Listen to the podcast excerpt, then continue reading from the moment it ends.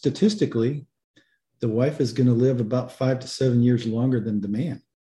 Uh, one statistic I saw is that male advisors, and 86% of the people in this business are males, uh, seven out of 10 widows will fire that male advisor.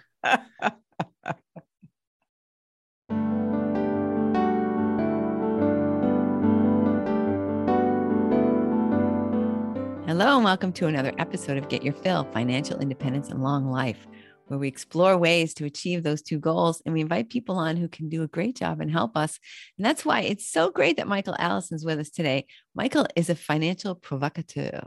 So he is the founder and CEO of New Lantern Advisors, helping people. Well, let's let's just let him tell us all about his new your new now that you've defected from Boston, which I won't hold against you because tell us, Michael, how you're helping people who are kind of like in that place where they either feel like they're ready to retire or they maybe they already have and now they're like okay now like you like you said what what's next?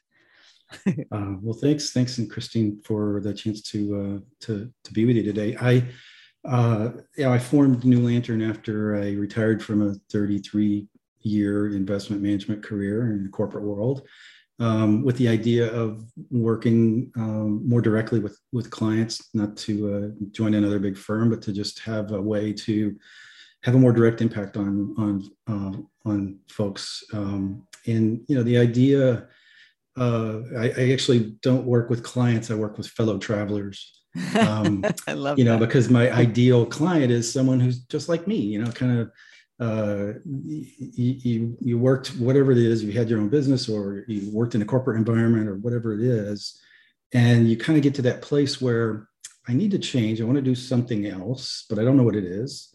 Uh, i don't want to just check out and go play golf and, and you know be bored. You know people retirement can mean a lot of different things to a lot of different people. For me it's a transition and, and others it's a transition to your next chapter and uh, I also believe that um, after a very long period of, of uh, very strong uh, returns in the capital markets, financial markets, uh, I think that human capital is undervalued. And I think that's one of the other ways to think about um, what your next chapter is, is, is to continue to monetize that human capital in ways that are much more uh, flexible than ever, you know? And so that's why I think people that come in to this idea of retirement. Um, it's not just an age. It's not just a, you know an amount. It's it's about it's a transition to what do you want to do next. And if you uh, are like me uh, and others like me that uh, you know sort of you, you had that uh, that that period of time where you worked for a few decades in, in maybe a particular profession, uh, maybe you had a family, maybe the nest is empty and it's time and you have now time to kind of focus a little more inward on what do you want to do next? What does that mean? What does that look like? And one of the things that technology and, others uh, other things including the aftermath of the pandemic uh, has has freed people up to think and do different things and not be necessarily tied to a particular uh, you know profession a particular geography um, you know just it's a lot more flexibility in the way that we conduct our lives going forward. And and so having that part of the conversation to me is is the, the really fun part. Yeah absolutely. I mean I, I do interview people who are you know they're 35 years old and they're retired or whatever. And i think to myself 35 years old and you're what do you get 50 years stretched ahead of you to be like quote unquote retired right? How much as you said how much golf can you play you know? So retirement has to mean something a little bit more than just you know, I'm just going to sit on my porch and rock in a rocking chair, right? So it, and that's, I, I also feel like that's hard, a hard thing for people to get excited about in a way. I mean, right. it, it used to be, I hate my job and, you know, I'm going to work there for 40 years and then I'm going to leave. And then, you know, I'll just, then it'll be time. I'll sit around and do whatever things I like to do that I never got to do when I was working. But to me, it's more like I don't have to do anything I don't want to do. right. But it doesn't mean I'm not going to do anything, right? right. And that, that's a, that's a very important distinction. Uh, and, and that to me is what retirement is. It's the ability now that you have perhaps fewer responsibilities than you did when you were younger it's the ability to not do anything you don't want to do and to control your have much more control over your schedule and your day and uh, and and to just um, just to have more for more more freedom with your time and that to me is the ultimate wealth is freedom to do what you want to do and and and, and um, you know freedom with your with your time one of the things I, I help focus folks on is this idea of don't retire from something, retire to something. And what is that? What is your what's next? Yeah. And how do you help people to determine that? Because a lot of people don't really know. I, I think uh, there's no single way to answer it. It's really more a conversation and a series of conversations. You just keep keep talking and getting people to think about it. Um, you know that uh, uh, that that idea of the three uh, conjoined circles uh, that, uh, that, that we all saw in school or whatever, where you know w- what are you good at, what do you love to do, and what can you get paid to do, and the place where those three circles come together. That's what I told both my kids. Uh, my daughter uh, graduated uh, in 2020, tough year to graduate, yeah. and my son is a rising senior in college. And both of them, when they went to school, I said, "Your job is to figure out where the three circles meet." whatever else you do in college, that's, you know, if you want to be successful in college, walk out of there and have some idea what that, what that answer is. Yeah. And, um, and so I think that that helping people think in those terms is really the, the work when it comes to reframing how we think about our human capital. Yeah. One, one of the problems I, I find with people when you're trying to get the answer to the first question, you know, what are you good at? Is that I think we all assume that everybody else has our talents, but then they also have their own, right? So you think, wow, you know, I'm just behind, you know, or I'm not, I'm not that. Oh yeah, okay, I'm uh, yeah, I'm pretty good at that. But you don't realize that everybody else isn't also pretty good at that. So how do you help people to kind of narrow down? Do, do people come to you and they all, all already pretty much know what they're good at, or are you helping them all sort of define that? Um, I would say most of the time they have at least an idea. They may be wrong, but they have an idea about what they think they're good at, uh, and you know, and so that becomes part of the conversation. Um, but um, but it, it's it's I think by the time one gets to that point, uh, they they've accumulated a set of of skills, um, and maybe not just skills per se, but you know, as as we as we age we accumulate knowledge and that knowledge becomes something that kind of gets crystallized uh, in into a set of experiences that got you to the place where you are. And uh, and i think that is that's the the real driver of the conversation you know kind of where'd you where have you come from? You sit here today and you want to make a change you want to have some version you want to have a transition. Um, but what does that transition, what are you taking with you into that transition? And then from that, so let's say that I used to, you know, I was in a, I was a CPA or whatever, and now I'm coming into retirement. I don't want to do CPA stuff anymore, but like what kind of things, you know, I mean, I wasn't a CPA, but let's just have it like an mm-hmm. imaginary mm-hmm. scenario, like the kind of things you might ask somebody or that you might help them to dig down to something else that they might love to do that's still using their talents, but that isn't doesn't look like their old job. I, I would I would say that conversation could go something along the lines of um, you you you're an accountant um, and and accounting in a lot of different ways uh, you know is everywhere in life and so how could you use your accounting skills in a new application that isn't necessarily obvious. Mm-hmm. Um, you know, uh, I don't know how that might manifest, but but getting someone to think about, well, I liked I like to uh, paint. You know, I don't know how good I am at painting. Uh, me personally, I don't paint, but uh, this, is, this is our theoretical uh, uh, right. person we're, we're, conversing with. Uh, you know, and, and is there a, is there a way to tie interest in painting with your accounting skills that you accumulated over the years? Can you apply that somehow? Uh, maybe you're maybe you're drawing, you know, uh, graphs of, of, of things to help other people grasp accounting concepts. And uh, you know that's that's maybe an example of how to bring some of those things together things you want to do things you're good at things you can get you know paid to do. Yeah. When when you're talking with people how important i mean of course this generalization but the paid for it piece i mean it, are are people just, is that just sort of like a, a confirmation that what you're doing is valuable or do people is this part of people's retirement planning the actual that they would get um, reimbursed for whatever it is that they want to do for me for for me the ideal person to talk to is someone that believes that um, that they still have talent and skill that's worth some monetary value mm-hmm. Uh, and and yes that can be and, and probably should be part of the financial plan. But you know plan is a verb in this you know in my my uh, approach not a, a, a, you know an outcome or a or a, a thing. Right. Um, so the, the, the planning is an ongoing thing.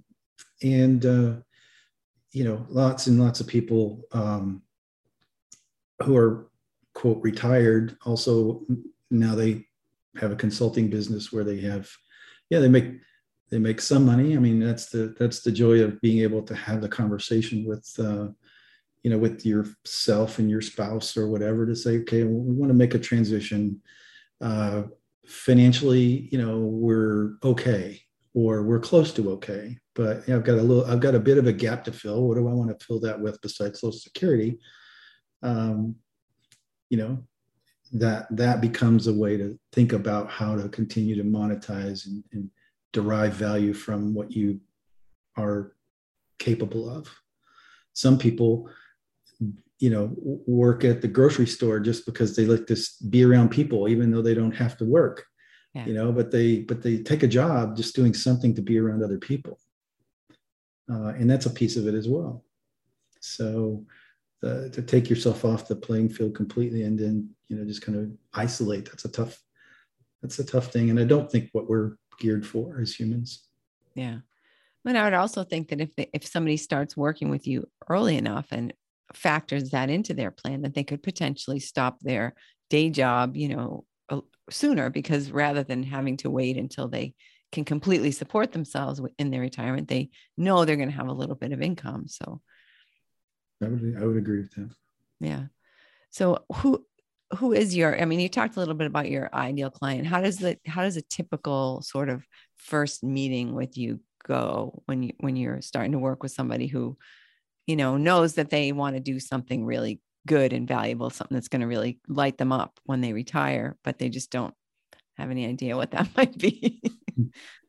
well, I think that no one no one wakes up in the morning and says, "Well, I should really go get a financial advisor uh, or, or, a financial planner."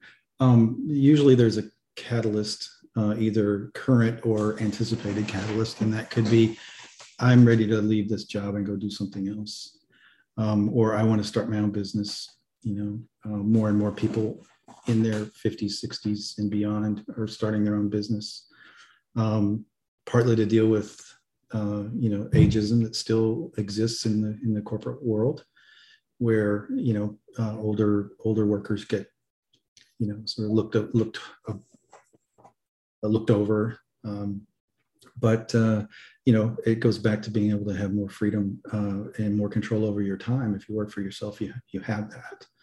Um, but the first conversation typically comes from someone wants to to make a change have a transition of some sort and uh, you know and and and that sort of is the reason that they want to talk to somebody because there's the the sleep at night component to all that is you know you have those conversations at the kitchen table and saying you know are we going to be okay if you step off this treadmill? And uh, you know and so helping get that framing um, uh, kind of dealt with and and think about like can we sleep at night if we're going to go ahead and do this or should i keep working for another 10 years and being miserable because i wanted to change you know so i'll just stay there for another 10 years what have you so so that's really the the the are we going to be okay conversation is really where it typically begins. Yeah. And then, you know, that that can take a number of different paths depending on their their situation, their family situation, their maybe their spouse is spouse is younger and still is working, so that you know provides an additional you know sort of cushion. And so there's lots lots of different paths that could take, but it typically starts with I'd like to make a transition. Are we going to be okay? Yeah.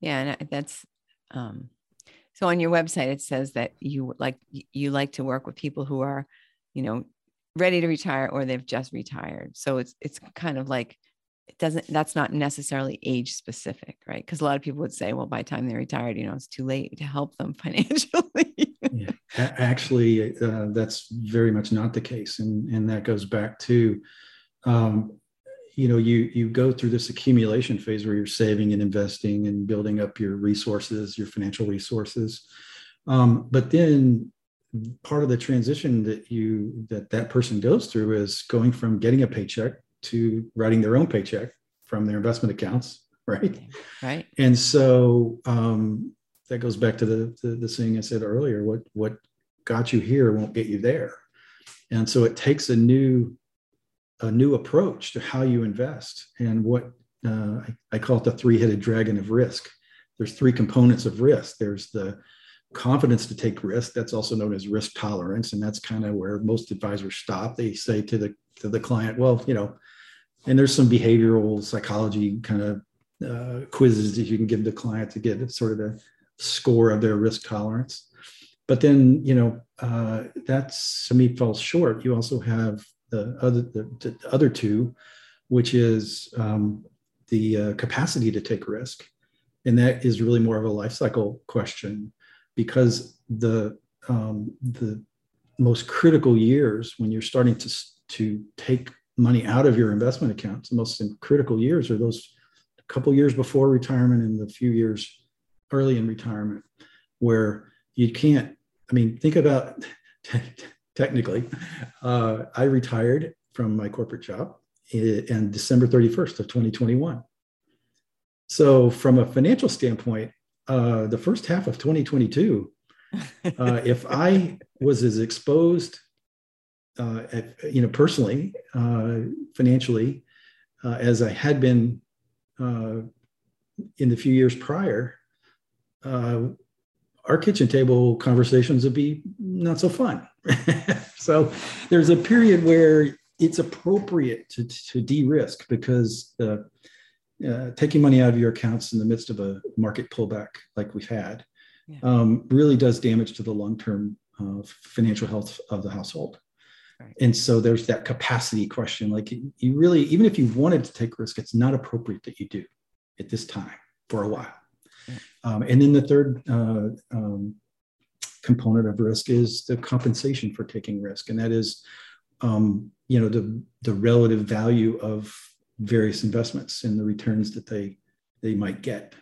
So you have confidence, capacity, and compensation. Those three components of, of risk, and uh, and that be and that kind of goes back to the the the drum that I continue to beat about undervalued human capital, and at least to a certain extent, um, after a 40 year uh, bull market in financial assets, uh, bonds, and stocks, and real estate. You have a secular decline in interest rates, which drove a, a very long cycle of very excellent returns for financial assets. And if you look at a really long map of history, there are periods of very good returns like we've had, and then the the returns are not so good for a while, and maybe the market just kind of marks time for a few years and lets the economy catch up. And I'm of the view that that's probably a pretty good likelihood.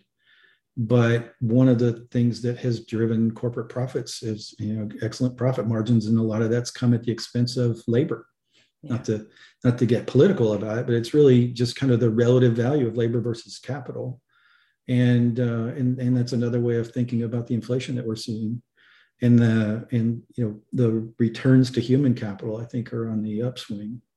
And that to me is another part of the conversation about don't don't sell your human capital short and just take it all off the table at the time when you know, it, the the ability to monetize that human, yet human capital is only going to improve for a number of years, and a lot of that's secular and demographically driven because of just the you know the labor shortages are real, and that's because of the aging of our population. And so I, I think people under you know under appreciate how important it is to keep working, not only from a psychological standpoint, but also a financial standpoint. Keep working in whatever fashion that means. You know, they don't have to keep doing what they've been doing. It's cool to do something else because you want a change and a transition, but but it's you know it's not a financially wise decision to just all of a sudden take your the value of your human capital to zero uh, at, at, this time. Uh, you know, so I think it's the you know the value of labor is on the upswing.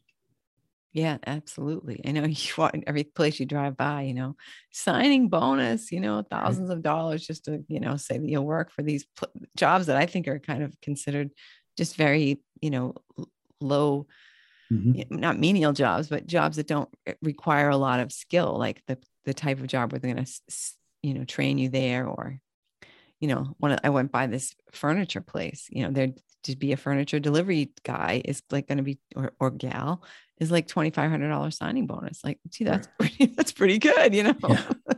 it's probably yeah. not going to take you long to figure out how to do that job well, right? So, but I want to bring you back to something that you were just saying because I want to make sure that people really appreciate and understand, um, you know, what you're talking about in, in your um, your capacity, your risk capacity, because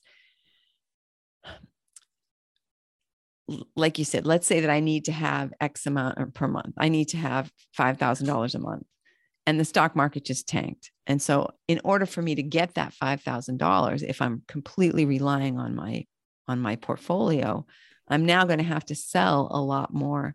Right. Can you just uh, explain how that, that right. works, how you get forced into a situation where you have to sell really low and how that erodes your value more than you might think?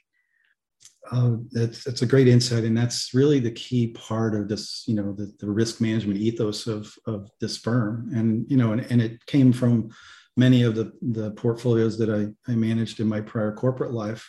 Uh, very much a risk management orientation. The idea of getting paid to, for, to take the risks, getting paid to take the risks that you take, uh, and that goes back to the compensation of risk. Um, but um, this, this concept of sequence of returns risk, which is a concept that, um, you know, if you have a portfolio that is either static or you're, or you're contributing to in the accumulation phase of your life, um, then, you know, when the market pulls back, you know, you just, it's going to come back at some point, right? But when, if you have to take money out of your accounts to, to live, and that's what you know this the idea of a traditional retirement is you have a certain number of uh, expenses and so you have to take money out. If if it's a you know uh, a, a portfolio that is now worth 20% less than it was and you have to take money out then you're having to you're having to sell more than you would have otherwise. And at the same time you've taken that now out of the portfolio. So when the market does recover, the body of the portfolio, the, the, the, pool of assets is smaller than it was because you had to take money out when the market was down. And so that 5,000 when the market is down, that 5,000 a month represents a higher proportion of the overall portfolio than it did before the market came down. And so that's the idea for, you know, very important in the early years of retirement to be able to to just not take that kind of drawdown. You just have to have less risk in the portfolio. Uh, and, and, and that is a, like I said, that's bringing the investment experience that I do to this conversation with folks is, is to me the most value that I can bring. Uh, you know, the, and that's why it, it, I've focused on the, the, the type of client that I do, which is think, you have to think differently when you're coming into retirement and you're turning off the whatever external compensation was coming in if you're going to take that to zero then you have to think very very differently about your portfolio and what you can do the risks that you can take in that portfolio. Yeah absolutely. And there is no since there's no real safe investment that's never going to go down if you have a pandemic then you know it's nice if you're in a position where you've got some other income and you can just say well okay i don't really feel like selling you know half my portfolio just to get my my Right. living expenses this month i'd rather wait you know Right. three months and just wait for them to rebound right it can make a huge difference Agreed. what kinds of things are are you particularly excited about in in this firm you know and it's it's sort of still a new endeavor for you so what kinds of things are really are are there things that you're really enjoying that you didn't necessarily anticipate that that you that you think that were as much as rewarding as they are? Um, the freedom of um, time and to you know create my own schedule is is something that is really really neat. But i will say that um, the pandemic for my wife and i the pandemic sort of gave us a little test drive about what it would be like to be retired from the corporate world you know uh, you- you're in you're in the, the boston area as was i for for 26 years you know, I took the same train to work for 25 years, except for when I traveled for work. But, you know, uh, and and so when they sent us home in March of 2020, and uh, we started all working from home, uh, I I only went into the office two more times in the in the the two years following that. yeah So, uh, and and you hear stories about uh, you know marriages that didn't do too well uh, in in the pandemic. Uh, you know, because people were spending all their time together, maybe they figured out they didn't like that person that much. I'd love to Uh, see the statistics of house size versus, you know, how many Yeah. marriages, right? People in a smaller home may be more likely to like, you've got to go, you know, this is Yeah. not yet. it's uh, it's it's true but uh, fortunately for for us uh, you know we we really enjoyed spending time together and do and do today you know we and, so it it uh it, it was kind of a that's the one of the silver linings of the pandemic for us was kind of to see what it's like to spend that much time together because uh you know i used to joke about working half days. I would i would leave the off i would leave home to to catch the train at 6 30 in the morning and on a good day i'd get home at 6 30 at night so That's a half day, uh, all right. yeah, it's a half day. so you know i went from seeing my wife just a few hours a day during the week to all day every day and it's it was uh, it was nice we would celebrate our 30th anniversary next next monday so Oh, congratulations. uh, but uh, but yeah so that that part was uh, that that part's been neat um, there's this firm this idea um, was a few years in the making. It took a, a couple of different shapes in terms of what i thought i might do. But um, what i don't want to do is build a big company. Uh, you know i i left that kind of responsibility uh, in in my corporate role. You know, I had a big team, had a lot of responsibility in terms of looking after other people's money and you know their hopes and dreams. Uh, now I want to work with a much more select and smaller group directly. But the other more exciting part for me is to take some of these concepts of, of investment and risk management and that sort of stuff uh, that I do for my own uh, direct clients and work with other financial advisors to help them do some of the same things for their clients. Again, this idea of a new lantern, a new way of talking with folks, and a new way of thinking about how you invest and the way it's appropriate that you invest. And so I'm working on some things uh, to begin to offer to other advisors uh, in, in terms of uh, model portfolios and that sort of stuff to and and you know some education component to that too because you know I used to run some pretty complex um, equity products and uh, being able to port those over to working more uh, directly with clients in their own direct accounts as opposed to a big you know fund uh, that that's been actually kind of a cool thing too because uh, we used to always talk about how great it would be if you started with a blank slate and you didn't have sort of the existing legacy business that you had to protect when you're trying to evolve and do new and innovative things. Yeah. Well, I have I had a blank sheet of paper, so a lot of the strategies that uh, that, that, I used to um, you know work on I now can do for uh, you have to make some compromises because this, the numbers are smaller uh, just from the implementation of it. But uh, but a blank sheet of paper in terms of the concepts and uh, you know the folks I've talked to, both my direct clients, but also uh, other advisors, it, it's resonating. It resonates, and so I think that that's where my three circles are going to come together in this next chapter for me. Excellent, excellent. Yeah, it's it's interesting, you know, that you're when when you can do that when you're not thinking like, okay, where's my next meal going to come from? Like, what? How can I reimagine? And that's how when you think of some of the new businesses that have started, that's what it is. It's like somebody stepped back and said, like, you know, what's wrong with the way we get taxis today, right? What's right. wrong with the what's wrong with this model, or what could be better in this model? And and it's it's fantastic because this I don't think retirement looks the way it used to for people, for most people. I mean, certainly most people are not having any kind of a severance package. They're not having, right? They're not, they're not getting, um, no, I'm having a complete mental block, but you know, when they used to pay you every month to be um, retired. yeah. Pension.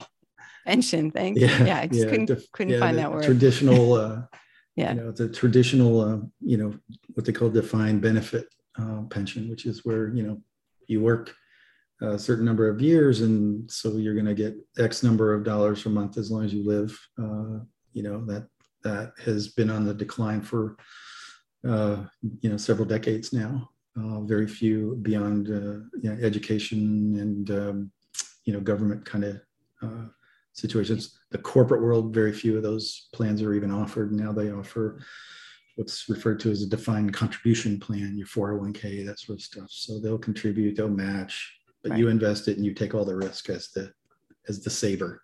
Right. Exactly. And uh, and and hope you know hope that it all works out. yeah.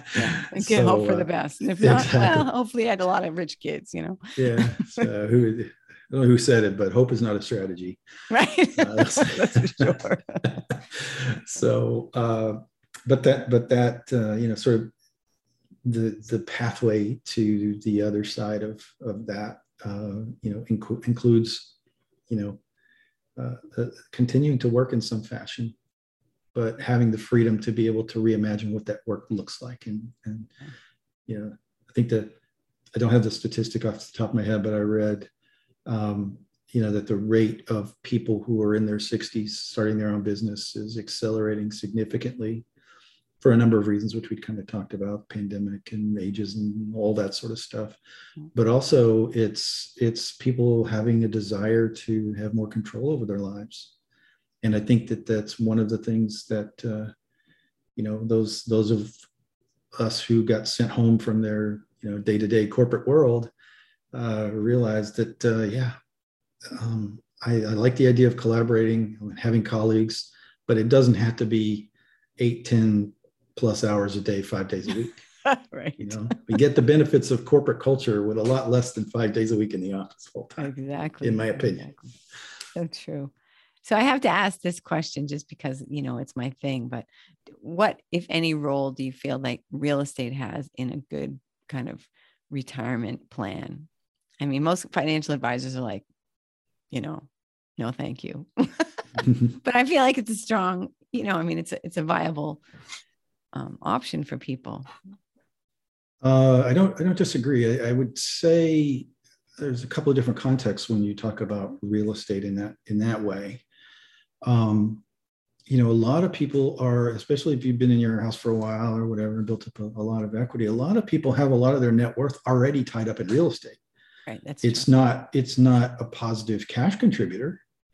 Uh, because you, you know, you're paying taxes, whatnot, but you're living there. But there's a rent equivalent that you would have to pay otherwise. So, uh, so that is technically an investment if you think about it that way. And at some point, you know, uh, at some point you you might uh, you know you'll sell it and move to a smaller place or you know whatever the plan is.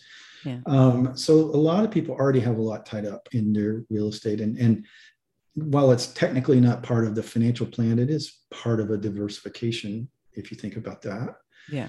Uh, and then and then you know you uh, and you have in your your other podcast uh, you talk a lot about real estate and income producing properties and you know, a lot goes into those. Uh, and, you know, there's the value of the property, you know, the cost of financing that property and the, you know, the cost of upkeep and then what you can, what you can rent it out for, for example. Um, so, uh, so I think from an income standpoint, uh, it could be, you know, a, a good, a good contributor, but you, it's like everything else. You're taking a risk. You're take, you're leveraging a property and you want that property to appreciate or at least not depreciate over time. Uh, and so that all kind of factors into the uh, the equation as well. And you know, we've seen real estate values go up a lot, uh, as as you know. And so it's easy to overpay, just like you can overpay for stocks too. Yep. So you know that's all kind of part of the part of the equation. I would. Uh, it's also an illiquid, illiquid asset. Mm-hmm. So it costs a lot to you know sell if you need to sell.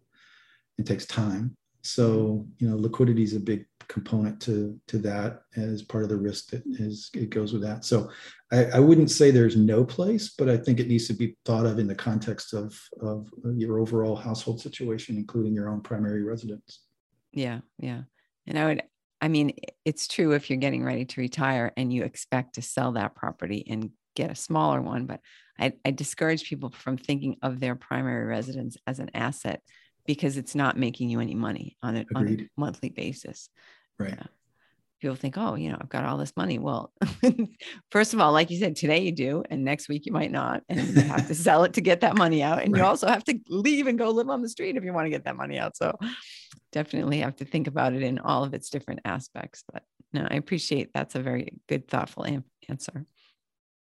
So, what other kinds of things do you uh, want to share that I haven't thought to ask, or you know, things that that are important for people to understand that I maybe just didn't even have the the backstory to to know to ask? um, well, I think that uh, um, you know, retirement is a concept that my industry um, kind of uh, fed into uh, over the last you know 40 years. Uh, this uh, kind of arbitrary uh, arbitrary idea that uh, you know once you get to a certain date or a certain number, then it's it's time to stop working. Um, and you know that was in the best interest of my industry because the more people saved and invested, the more you know uh, people who do what I do would would make in terms of their money, uh, their earnings.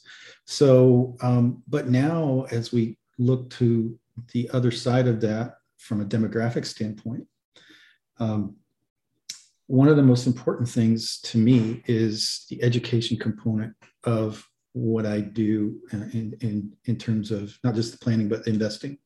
Mm-hmm. Uh, and, and one of the things to me is uh, that's important is transparency and, and educating uh, clients about what it is that I do and taking the mystery out of some of the investment concepts.